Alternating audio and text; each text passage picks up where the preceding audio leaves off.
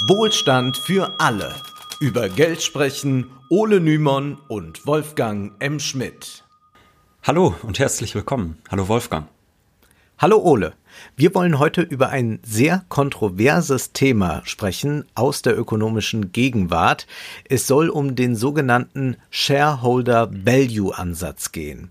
Wer im Wirtschaftsteil einer Zeitung blättert, der wird häufig davon lesen, aber man sagt auch, der Shareholder Value Ansatz, der sei die herrschende Management-Ideologie unserer Zeit. Deshalb wollen wir heute mal erklären, was eigentlich damit gemeint ist, denn nur wer das Konzept kennt, ist auf der Höhe der heutigen ökonomischen Debatten. Ja, der grundsätzliche Konflikt ist folgender. Es geht um die Frage, wem Unternehmen zu dienen haben. Also für die meisten liberalen Ökonomen ist klar, Unternehmen wollen Profite maximieren, das ist ihr oberstes Ziel. Und solange sich dabei auch an geltende Gesetze halten, da ist auch jedes Mittel recht. Die gehen dann häufig davon aus, dass alle Akteure auf dem Markt rational handeln.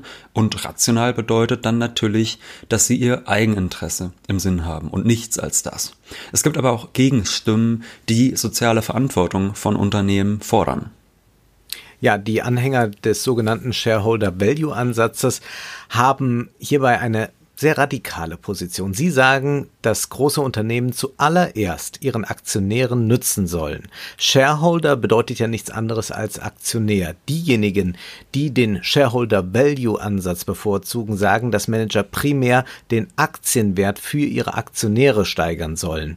Denn sie arbeiten ja gewissermaßen für die Aktionäre, weshalb diese dann auch ein ja, Recht darauf haben, ordentliche Erträge und einen hohen Aktienwert zu haben. Im Mittelpunkt des Shareholder Value Ansatzes steht also der Aktionär und der Wert der Aktie. Gut, die Frage lautet nun, warum sollte der Manager ausgerechnet den Aktionären dienen? Ja, also er könnte ja auch auf völlig andere Ideen kommen. Er könnte sagen, dass er seinen Mitarbeitern mehr zahlen möchte, damit die zufriedener sind. Der vielleicht arbeiten die dann besser, sind auch produktiver, könnte ja auch eine gute Idee sein. Er könnte ökologische Maßnahmen treffen, um die Firma CO2-neutral zu gestalten. Ja, da könnte er sagen, die Bundesregierung braucht zu lange, wir produzieren jetzt CO2-neutral unseren Stahl, was auch immer. Er könnte Geld in Forschung investieren, damit die Firma innovativ bleibt, damit sie sich in Zukunft auf dem Markt behaupten kann. Denn wir wissen ja, wer nicht innovativ bleibt, der ist irgendwann irgendwann von gestern und der wird dann ganz schnell weggedrängt. Also warum um alles in der Welt sollte ein Manager als allererstes an seine Aktionäre denken? Das klingt verrückt, man muss aber der Fairness halber, halt halber sagen, das ist schon etwas komplexer, mhm. dieses Argument. Und in der Entstehung des Shareholder Value Ansatzes gibt es einen bahnbrechenden Artikel von Milton Friedman. Aus dem Jahr 1970 ist der Artikel. In der Beschreibung haben wir den Link zu diesem Artikel. Der Artikel ist damals in der New York Times erschienen und der Artikel trägt auch schon einen sehr provokanten Titel. Der Titel lautet The Social Responsibility of Business is to increase its profits. Auf Deutsch bedeutet das, die soziale Verantwortung, also die soziale Verantwortung von Unternehmen besteht darin, ihre Profite zu maximieren.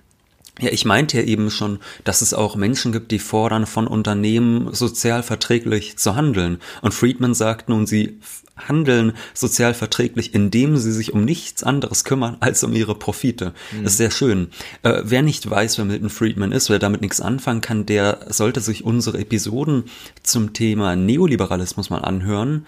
Ähm, in dem von dir erwähnten Artikel aus der New York Times, da argumentiert Friedman nun folgendermaßen. Also er meint, dass nur Individuen, aber nicht Unternehmen soziale Verantwortung besitzen. Also er meint, wenn ein Manager in seiner Freizeit als Bürger, als Individuum an soziale Projekte spendet, ist es ein gutes Recht und da ist auch nichts dran auszusetzen für Friedman, überhaupt nichts, ja. Aber wenn ein Manager in seiner Tätigkeit als Manager, also nicht als Individuum, sondern eben quasi als Repräsentant des Unternehmens, wenn er dann soziale Verantwortung übernehmen will, dann ist das falsch. Denn die Aktionäre, die vertrauen ihm ihr Vermögen an, damit er es vermehrt und nur zu diesem Zweck. Und wenn er nun auf die Idee kommt, dass er soziale oder ökologische Zwecke verfolgen möchte, die ihm das Gesetz nicht vorschreibt, dann gibt er das ihm anvertraute Geld anders aus, als die Aktionäre das an seiner Stelle getan hätten. Also er verfälscht ihren Willen. Und da ist schon auch etwas dran. Das ist jetzt nicht mhm. ganz so von der Hand zu weisen und das einfach so als neoliberale Spinnerei abzutun.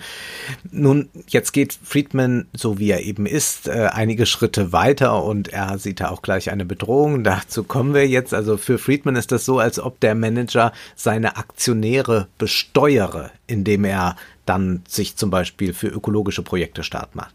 Hier tauchen für Friedman nun mehrere Probleme auf. Zuallererst dass eigentlich dem Staat ja das Recht zukommt, Steuern mhm. einzutreiben.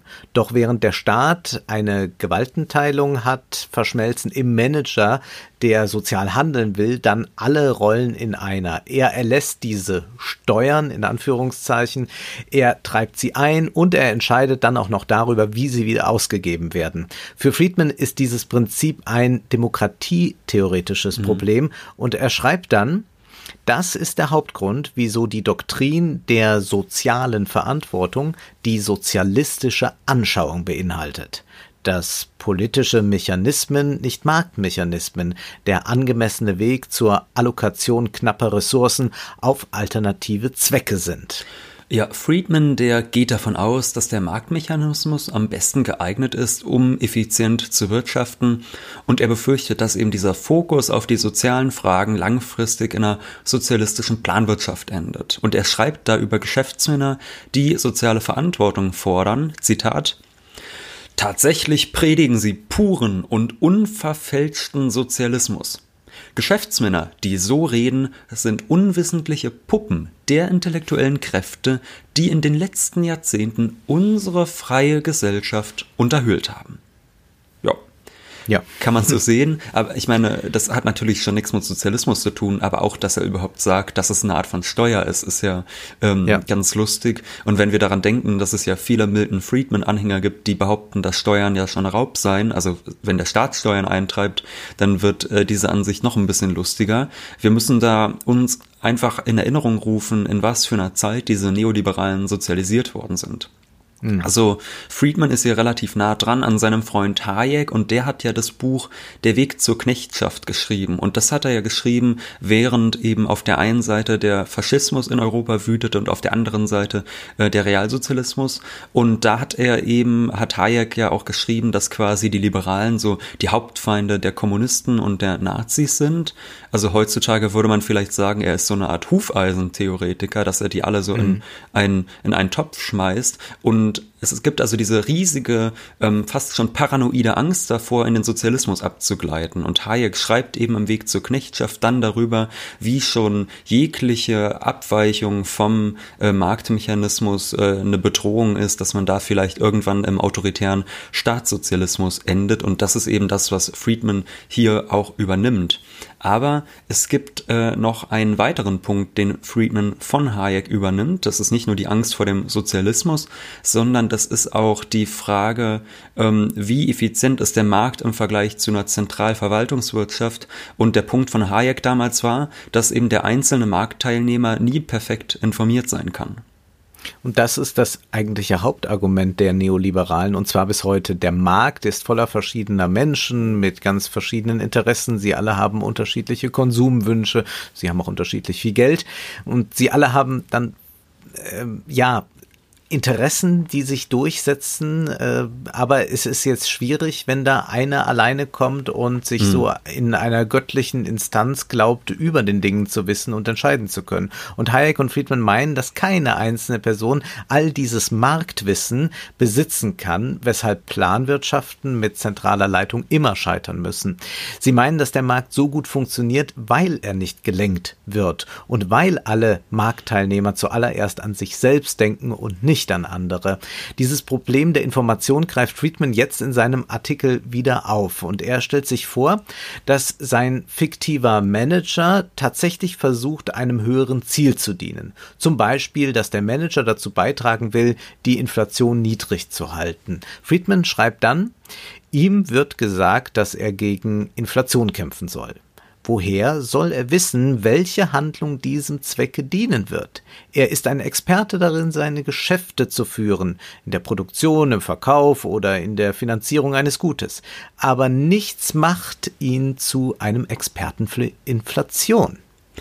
Ja, und da hat er ja auch an sich völlig recht. Also stellen wir uns mal vor, der Manager will Uns jetzt wird wirklich. Friedman noch sympathisch hier. Ja, richtig nettes Kerlchen. Nee, aber Ja. stellen wir uns mal vor, der will wirklich was gegen Inflation tun, der Manager, und dann Ja. sagt er, wir erhöhen jetzt nicht den Preis unserer Produkte oder so, was passiert dann? Dann haben die Leute ja immer noch das Geld und geben das für andere Produkte aus und vielleicht wird dadurch dann die Inflation in die Höhe getrieben. Das sind so die Gedankenspiele, die, die Friedman dann in dem Artikel eben anstellt. Und das Problem, das Hayek und Friedman im großen Maßstab sehen, also sie sehen ja dieses Problem, keine einzelne Person kann über so viel Wissen verfügen, wie die ganzen einzelnen Marktteilnehmer, die alle verschiedene Interessen haben. Das ist so das Problem und deshalb müssen Planwirtschaften immer scheitern. Das ist ja so die politische ähm, Analyse von ihnen und das sehen Sie jetzt auch im Kleinen, also auf diesen einzelnen Manager bezogen. Der ist sehr, sehr gut darin, seine Geschäfte zu führen, ähm, aber diese großen staatsmännischen Aufgaben, ne, das ist nicht sein Gebiet. Da weiß er nicht so wirklich, was er tun soll. Und er ist ja auch nicht demokratisch gewählt, er ist ja gar nicht legitimiert, um diesen Aufgaben nachzukommen.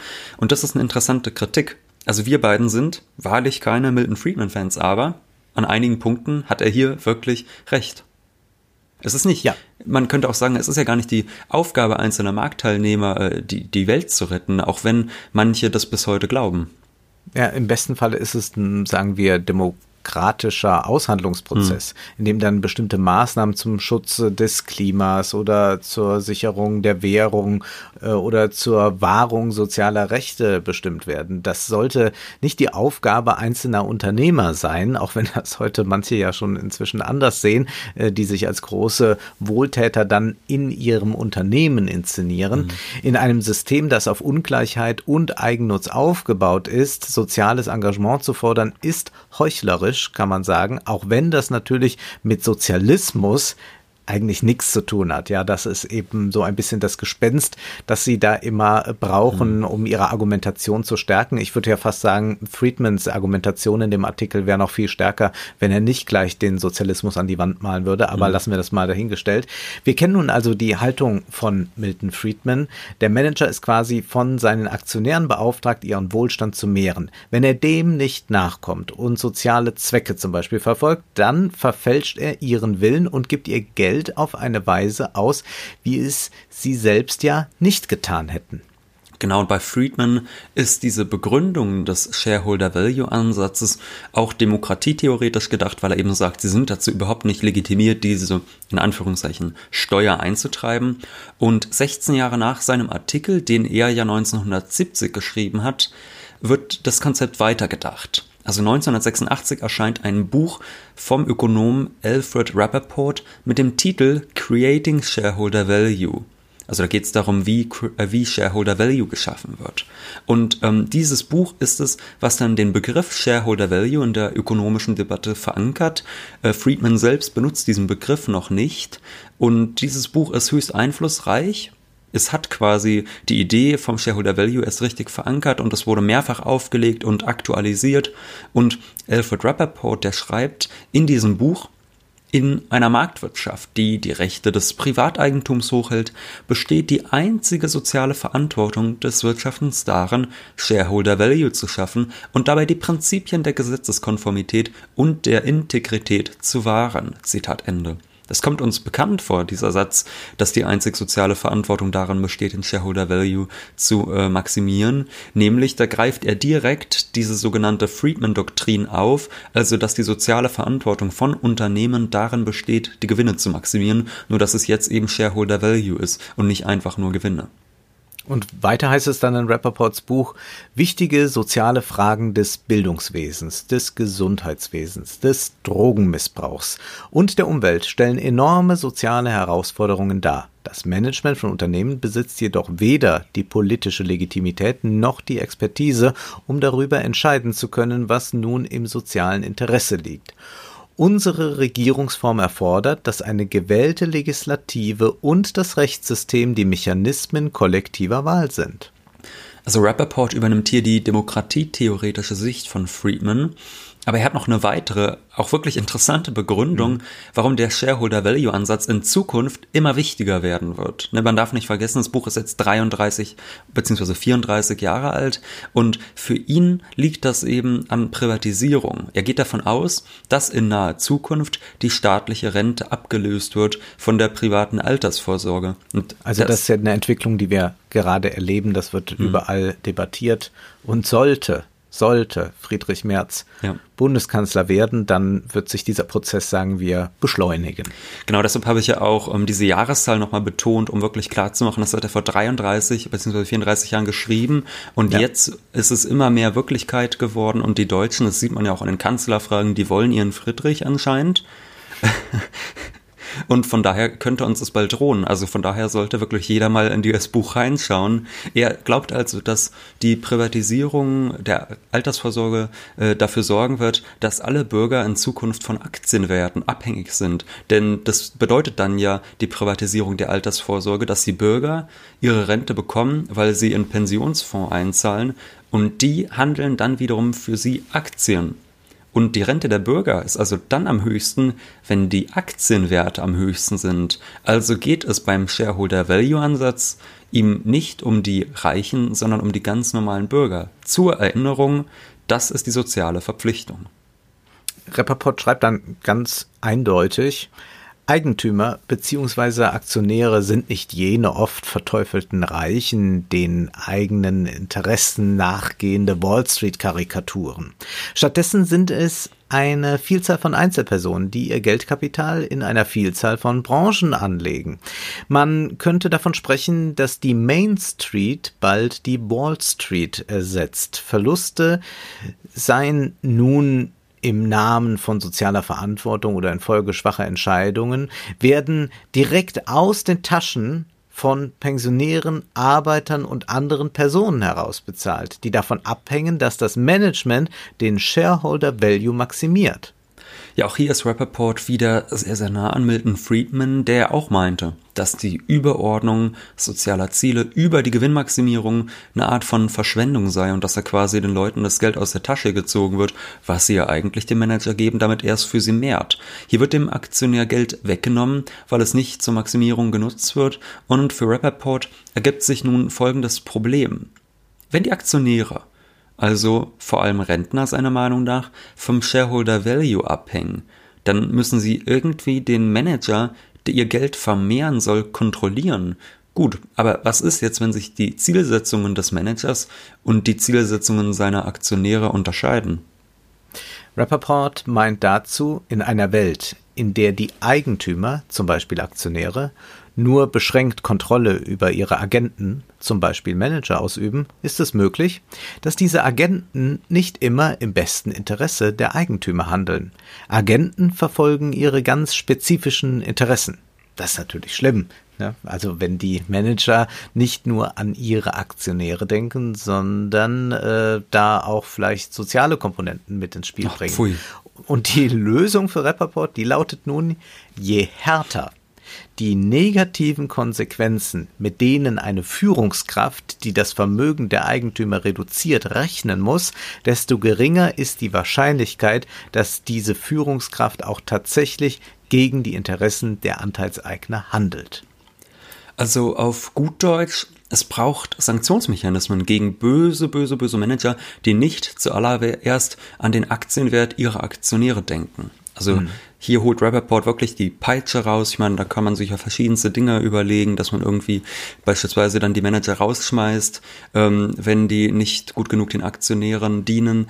Aber es gibt nicht nur die Peitsche, sondern auch das Zuckerbrot. Er will Anreize schaffen für die Manager. Eine Anreiz ist so ein beliebtes Wort unter liberalen Ökonomen, auf Englisch Incentives, also Anreize, damit sie im Sinne ihrer Aktionäre handeln. Und er schlägt dann vor, die Gehälter von Führungskräften an den von ihnen zusätzlich geschaffenen Shareholder Value zu knüpfen. Das nennt er dann Shareholder Value Added, kurz SVA. Und es ist wirklich lustig, was Rappaport dann schreibt. Äh, also da sollte man jetzt wirklich auf die Formulierung achten. Es heißt in seinem Buch, jährliche Boni können dann auf der Basis rollierender drei bis fünf Jahres SVA-Pläne ausbezahlt werden. Das heißt, dass die Boni auf der Performance der drei bis fünf vorhergehenden Jahre beruhen. Fünf Jahrespläne, da denken wir doch gleich an Planwirtschaften, aber so ist das hier natürlich nicht gemeint. Er verwendet nur diesen Begriff und deutet ihn dann doch sehr um. Ich glaube, Friedman meint, hätte das nicht lustig gefunden. Nein. Er meint, dass man die Bonuszahlungen an Manager an den von ihnen geschaffenen SVA, also den neuen Shareholder Value, knüpfen muss.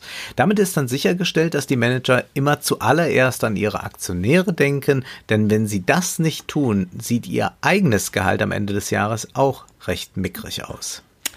Wir wissen nun also, das Ziel lautet, den Aktienwert zu maximieren, damit die Anteilsbesitzer glücklich sind und diesem Ziel müssen alle anderen untergeordnet werden. Das ist der Shareholder Value Ansatz.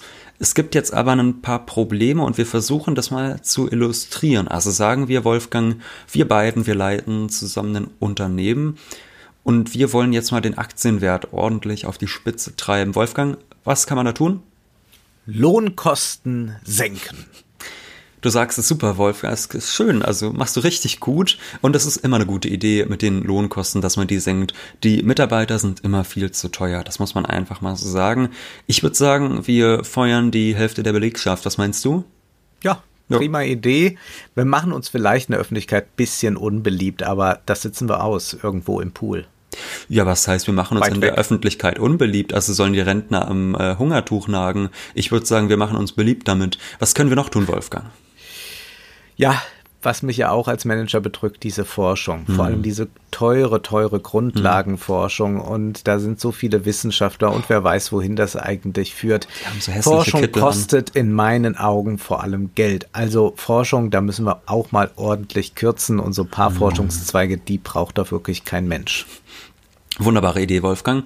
Wir haben wieder ganz viel Geld gespart und das schütten wir nun an unsere Aktionäre als Dividende aus. Ja, und weil wir so tolle Dividenden zahlen, dann steigt natürlich auch der Wert der Aktie. Unsere Aktionäre haben also einen prima Vermögenszuwachs. Wolfgang, das haben wir richtig spitze gemacht. Ja, alle sind froh oder vielleicht doch nicht so ganz. Ähm, kurzfristig mag das lukrativ sein und vielleicht können wir Manager uns dann schnell genug die Taschen voll machen und setzen uns rechtzeitig ab, bevor das Ganze dann kollabiert. Mhm. So hat es ja schon oft stattgefunden in der Geschichte, beziehungsweise wenn das Ganze zusammenkracht, ist man längst in einem anderen Unternehmen, kann das dann wieder machen. Kurzfristig ist das lukrativ, aber langfristig hat dann ein Unternehmen sehr wahrscheinlich keine Zukunft mehr. Wenn wir nicht forschen, dann können wir in Zukunft nicht wettbewerbsfähig wettbewerbsfähig sein und unsere Konkurrenten, die nicht den Shareholder Value Ansatz verfolgen, die dem nicht hinterhergerannt sind, die sind in ein paar Jahren dann vielleicht deutlich innovativer und leistungsfähiger. Ja, da werden wir vielleicht vom Markt gedrängt und da gibt's noch was, was nicht so klug war, vielleicht Wolfgang. Wir haben ja die Hälfte der Leute entlassen und das hat uns erstmal eine Menge Geld gespart, das war auch klasse. Ähm, da haben wir auch einen schönen Boni sogar bekommen, das war cool aber es lässt sich relativ schlecht mit einer halbierten Belegschaft arbeiten. Ja, ist tatsächlich so. Und diese Kurzsichtigkeit des Shareholder Value Ansatzes ist es, die dann eben auch für die berechtigte Kritik sorgt. Also wenn Manager wie wir für hohe Aktiengewinne entlohnt werden, dann treiben sie das Spiel immer weiter auf die Spitze, so lange bis sie vielleicht sogar die Zukunft ihrer Firma gefährden. Und die Aktionäre, die zwischenzeitlich wunderbare Zuwächse erleben konnten, die schauen nun in die Röhre wenn das Unternehmen durch die kurzfristige Planung vor dem Ruin steht. Ja, die Gefahr ist äh, Alfred Rappaport durchaus bewusst gewesen. Also dieses, dieses Problem, dass man kurzfristig die Gewinne maximieren will und die Aktien äh, steigen lassen möchte, aber gleichzeitig, dass man langfristig denken muss. Aber das, auch wenn ihm das bewusst war, ändert das nichts daran, dass der Shareholder Value Ansatz in der Praxis häufig genau so gelaufen ist. Und ja. sehr, sehr unklug war. Ja, sehr unklug war und viele denken dann auch immer gleich, ja, das ist die übliche Kritik von links und das mag ja auch nicht mhm. verwundern, wenn Linke ein Problem damit haben, wenn zur Profitmaximierung Leute entlassen werden, wenn die Profitmaximierung über allem steht, dann ist ja klar, dass das die Linken nicht gut finden. Aber auch viele Liberale halten den Shareholder Value Ansatz für falsch. Der Unternehmer Jack Welch, der 30 Jahre lang CEO von General Electric war zum Beispiel, meinte in einem Interview, dass Shareholder Value die dümmste Idee der Welt sei. Und Welch ist wahrlich kein Linker. Tatsächlich hat er selbst lange den Shareholder Value Ansatz vertreten, hat den Shareholder Value maximieren wollen in seinen ersten fünf Jahren bei General Electric. Nämlich da hat er die Belegschaft nicht um die Hälfte, aber um mehr als ein Drittel reduziert. Auch hat er viele Forschungsprogramme von General Electric gestrichen und nun, Jahrzehnte später, gab er selbst zu, dass die gesamte Idee vom Shareholder Value idiotisch sei. Ja, aber auch sonst häuft sich die liberale Kritik am Shareholder Value Ansatz. Also die jüngst verstorbene Professorin für Firmen- und Wirtschaftsrecht Lynn Stout, die hat ein Buch geschrieben. Und das ist auch keine Linke, das ist auch eine Liberale. Und ihr Buch, das heißt The Shareholder Value Myth, also der Mythos des Shareholder Value. Klingt ein bisschen nach Camus, hat damit aber nichts zu tun. Der Mythos, der besteht eben darin, dass sie sagt, das sei eine Ideologie. Ja, also der Shareholder Value Ansatz, das ist eine richtige Ideologie, sagt sie. Und die ist nicht nur für Gesellschaft und Umwelt schlecht, nicht nur für die Mitarbeiter, die vielleicht entlassen werden, sondern auch für die Aktionäre selbst ist dieser Ansatz schädlich, meint sie. Also sie bringt dazu das Beispiel von BP, ähm, da erinnern sich sicherlich viele noch dran, vor zehn Jahren, da brannte deren Ölplattform Deepwater Horizon ab und das war ein riesiges, äh, eine riesen Umweltkatastrophe, furchtbare Bilder, die um die Welt gegangen sind. Aber nicht nur für die Umwelt war das ein Riesending, also ein Riesenproblem, sondern auch für BP. Also der Aktienwert von BP, der stürzte ganz doll ab, der halbierte sich innerhalb kürzester Zeit und die Ratingagenturen, die stuften BP dann deutlich schlechter ein und wenn man auf einmal so ein ganz, ganz schlechtes äh, Rating hat von so einer Ratingagentur, da wird es dann zum Beispiel auch schwierig, Kredite zu bekommen. Also das sah sehr, sehr übel aus, ganz, ganz schnell. Und da muss man jetzt auch mal die Aktionäre in Schutz nehmen. Es gibt eben auch Aktionäre, die wollen ja nicht einfach mal schnell einen kurzfristigen Gewinn machen und verabschieden sich dann aus mhm. der Aktie und machen wieder irgendwo neu äh, Gewinn. Das sind ja nicht alles hochspekulative Geschäfte, die da verfolgt werden, mhm. sondern viele investieren langfristig in Aktien und wollen, dass das Unternehmen sich gut entwickelt und dass sie da Dividende 15 Jahre lang oder so erhalten. Und dann ist so eine Naturkatastrophe oder so eine Sicherheitskatastrophe dann eben auch eine Katastrophe für die Aktionäre. Stout kritisiert die Versuche, alle Kosten zu minimieren, um damit den Shareholder Value zu steigern. Sie meint, dass das dazu geführt habe, dass BP zu wenig in Sicherheitsmaßnahmen investiert habe. Und das war dann zwar kurzfristig günstiger, aber langfristig ist das ein Debakel mit riesigen Verlusten für die Aktionäre. Ja, und ihre Kritik, die ist manchmal auch ein bisschen melancholisch, muss man vielleicht sagen. Sie wünscht sich dann eben die Abkehr vom Shareholder Value Ansatz und sie will gute Unternehmen, die an ihre Angestellten denken und an ihre Community. Ja, das klingt teilweise so ein bisschen rührselig, aber an der grundsätzlichen Kritik, da kann man jetzt nicht ganz meckern. Ne? Also diese Kurzsichtigkeit von Unternehmen, die sich am Shareholder Value Ansatz orientieren, die lässt sich nicht leugnen.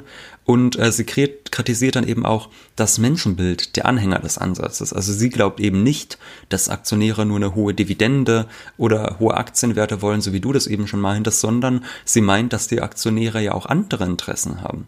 Also meinetwegen vielleicht auch Leute, die da ganz in der Nähe wohnen von da, wo die äh, Ölplattform ähm, in die Luft gegangen ist, die haben dann, die leiden dann ja auch unter der Verschmutzung. Ja? Und sie bringt dann das Beispiel, vielleicht haben die dann ja sogar in der Nähe nicht nur in BP investiert, sondern auch noch in den Tourismus und der ist dann auch eingebrochen. So, das heißt, ähm, die haben verschiedenste Interessen, die wollen eine gesunde Umwelt, vielleicht wollen die die Einhaltung bestimmter sozialer Standards, aber es kann ja zum Beispiel auch sein, dass sie sich breit aufstellen in der Region und in verschiedenste Aktien von lokalen Unternehmen Unternehmen investieren und auf einmal stürzen die alle ein wegen der falschen Sicherheitsvorkehrungen, die nicht mhm. getroffen wurden, weil der Shareholder Value Ansatz befolgt wurde.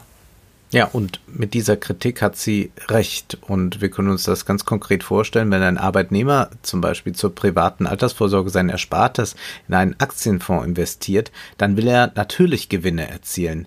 Wenn aber diese Gewinnerzielung dadurch maximiert wird, dass viele Mitarbeiter entlassen werden und er dann auf einmal selbst arbeitslos ist, weil da ein Manager dem mhm. Shareholder Value dient, dann ähm, kann sich der Entlassene vom Shareholder Value Ansatz auch nichts mehr kaufen. Der muss dann wahrscheinlich seine Aktien abstoßen, mhm. um irgendwie noch die Kredite vom Haus abzuzahlen. Ja, und dafür wird es dann wahrscheinlich langfristig auch nicht reichen. Also wirklich ja. gar, gar, keine gute Idee, das Ganze. Ähm, die, die Anhänger des Shareholder Value, die haben ein deutlich pessimistischeres Menschenbild als Lynn hm. Ja, also die propagieren so das Bild vom rationalen Homo economicus, das ist ja so das Lieblingsbild aller Liberalen. Und dieser Homo economicus, der will eben einzig und allein seinen Wohlstand mehren. So. Und gegen dieses Menschenbild protestiert Lynn Stout dann eben in ihrem Buch. Sie glaubt, dass Aktionäre mehr wollen als um jeden Preis reich werden. Das ist ein bisschen naiv, was sie schreibt manchmal, aber es stimmt vieles daran. Und äh, von daher glaube ich, dass sie, dass man sich dieses Buch vielleicht wirklich mal zu Gemüte führen sollte, auch die Leser zu Hause, ähm, weil sie auch noch andere interessante Punkte macht. Sie ist ja keine Ökonomin, sie ist ja Juristin und ähm, sie beschreibt einen Punkt, den viele gar nicht so im Hinterkopf haben. Und zwar, es gibt viele Shareholder-Value-Anhänger, die behaupten, dass die Aktionäre so eine Art einklagbaren Anspruch auf hohe Zuwächse hätten. Und sie meint, das sei Unfug und diese Einschätzung basiert auf einem 100 Jahre alten Gerichtsprozess, wo das Gericht zugunsten von Aktionären entschieden hat, aber das ist nichts, womit sich der Shareholder Value Ansatz quasi juristisch äh, zementieren ließe. Wäre ja toll, wenn das so wäre, aber das ist eine gute Legende, die man mhm. verbreiten kann. Aber tatsächlich gibt es im amerikanischen Recht keinen derartigen Anspruch. Stout kritisiert das Ganze also nicht nur ökonomisch, sondern auch juristisch und sie versucht mit Zahlen zu belegen, dass der Ansatz schädlich ist. Ihr zufolge ist die Anzahl der Firmen, deren Aktien man auf amerikanischen Aktienmärkten erwerben kann, zwischen 1997 und 2008 von knapp 9000 Firmen auf circa 5400 Firmen zurückgegangen. Der Ansatz scheint also auch für die Aktienmärkte eher ein Misserfolg zu sein. Wir sehen hier, dass die Kritik durchaus fundiert ist. Nun bleibt aber noch die Frage, Ole, wir haben jetzt vorrangig über amerikanische Ökonomen, Autoren, Märkte gesprochen, aber wie sieht das eigentlich jetzt in Deutschland aus? Wie erfolgreich ist hier der Ansatz? Äh, sind hier auch Manager ganz diesem äh, Shareholder Value Ansatz verpflichtet? Denn ich erinnere mich doch, wenn man Politik hört, dann wissen wir doch, wir, wir leben doch in einer sozialen Marktwirtschaft, wo ja, es darum geht, dass, wie heißt es so schön, Wohlstand für alle ja, mhm. das soll doch, das soll doch geschaffen mhm. werden. Da kann das ja so ein Shareholder, ja, da kann doch so ein, so ein Shareholder Value Ansatz nicht ganz funktionieren, oder? Nee, nicht so richtig. Ich meine, wir wissen doch, unsere Politik, die macht äh, Politik für den Mittelstand. Ja. ja. Ja. Nein, äh, das ist natürlich auch Unfug. Also auch hierzulande. Sagen wir für den Mittelstands-DAX, dann stimmt's, glaube ich. Auch hierzulande häufen sich ja die Schließungen von Firmen, äh, die stattdessen in anderen Ländern mit günstigeren Arbeitskräften produzieren. Da würde dann gerne gesagt, ja, Globalisierung, das ist unausweichlich. Aber da könnte man auch sagen, ja, da geht es dann auch eben um die Maximierung der Profite und damit auch um die Maximierung der Aktienkurven. Hier wird der Shareholder Value immer wichtiger, auch wenn diese Entwicklung etwas verzögert gekommen sein mag. Vielleicht erinnern sich manche an das Jahr 2005. Da hat der damalige SPD-Vorsitzende Franz Müntefering sogenannte Private Equity Firmen als Heuschrecken bezeichnet. Ja, das sind Investoren, die übernehmen Unternehmen und die versuchen dann in ganz kurzer Zeit möglichst viel Profit aus ihnen zu ziehen. Also das ist eine sehr kurzfristige ähm, kurzfristige Herangehensweise und die Kritik lautet eben ganz häufig, dass sie versuchen, in kurzer Zeit die Gewinne zu maximieren und wenn sie das Unternehmen dann weiterverkaufen, ist es völlig ruiniert und nicht mehr zukunftsfähig. So, also relativ nah dran am Shareholder Value Ansatz. Und Müntefering sagte damals, wir müssen denjenigen Unternehmern, die die Zukunftsfähigkeit ihrer Unternehmen und die Interessen ihrer Arbeitnehmer im Blick haben, helfen gegen die verantwortungslosen Heuschreckenschwärme, die im Vierteljahrestakt Erfolg messen, Substanz absaugen und Unternehmen kaputt gehen lassen, wenn sie sie abgefressen haben. Ja, also drastische Wortwahl hier. Ja, für die Bezeichnung Heuschrecken wurde Müntefering dann auch stark ja. kritisiert, zu Recht, weil sich der Vergleich von Ungeziefer mit Menschen seit dem Dritten Reich verbietet. Aber letztlich war seine Kritik an den Private Equity Firmen auch eine Kritik am Shareholder Value Prinzip. Das Thema Shareholder Value ist also auch in Deutschland von Relevanz, auch wenn der Ansatz mittlerweile immer stärker kritisiert wird. Das ist aber kein Wunder, denn wie wir gezeigt haben, ist diese Taktik häufig alles andere als nachhaltig. Nachhaltig nicht für die Bürger, auch für die Unternehmen nicht und auch für die Aktionäre nicht. Andere Ansätze, sogenannte Stakeholder-Ansätze, wo es nicht nur um Aktionäre, sondern auch um Mitarbeiter, Kunden und um die Umwelt geht, die gewinnen jetzt mehr und mehr an Relevanz. Ja, die gewinnen immer mehr und mehr an Relevanz, aber trotzdem darf man nicht vergessen, so eine Veränderung, die braucht lange, um sich wirklich mhm. zu vollziehen. Und wenn sich so eine Ideologie erstmal in den Köpfen der Menschen festgesetzt hat, dann braucht es auch lange, bis so eine Veränderung in die gegenteilige Richtung wieder eintritt. Von daher bleibt dieses Thema weiterhin relevant und deshalb fanden wir es auch sehr, sehr wichtig, auch wenn der Ansatz immer mehr kritisiert wird, dass wir den mal erklären. Denn wenn man sich vielleicht fragt, warum Unternehmen Standorte schließen, Mitarbeiter entlassen, lassen, Forschungsprogramme beenden und sich vielleicht auch nicht mit dieser Standardausrede Globalisierung und Wettbewerb zufrieden geben mag, dann muss man dieses Konzept kennen, das den Aktienwert über alle anderen Ziele stellt, auch wenn es noch so verrückt klingen mag. Ja, aber nun ist erst einmal genug für heute, denn Zeit ist bekanntlich Geld. Prosit. Das war Wohlstand für alle. Ihr könnt uns finanziell unterstützen über paypal.me-ole und Wolfgang oder über die in der Beschreibung angegebene Bankverbindung. Herzlichen Dank!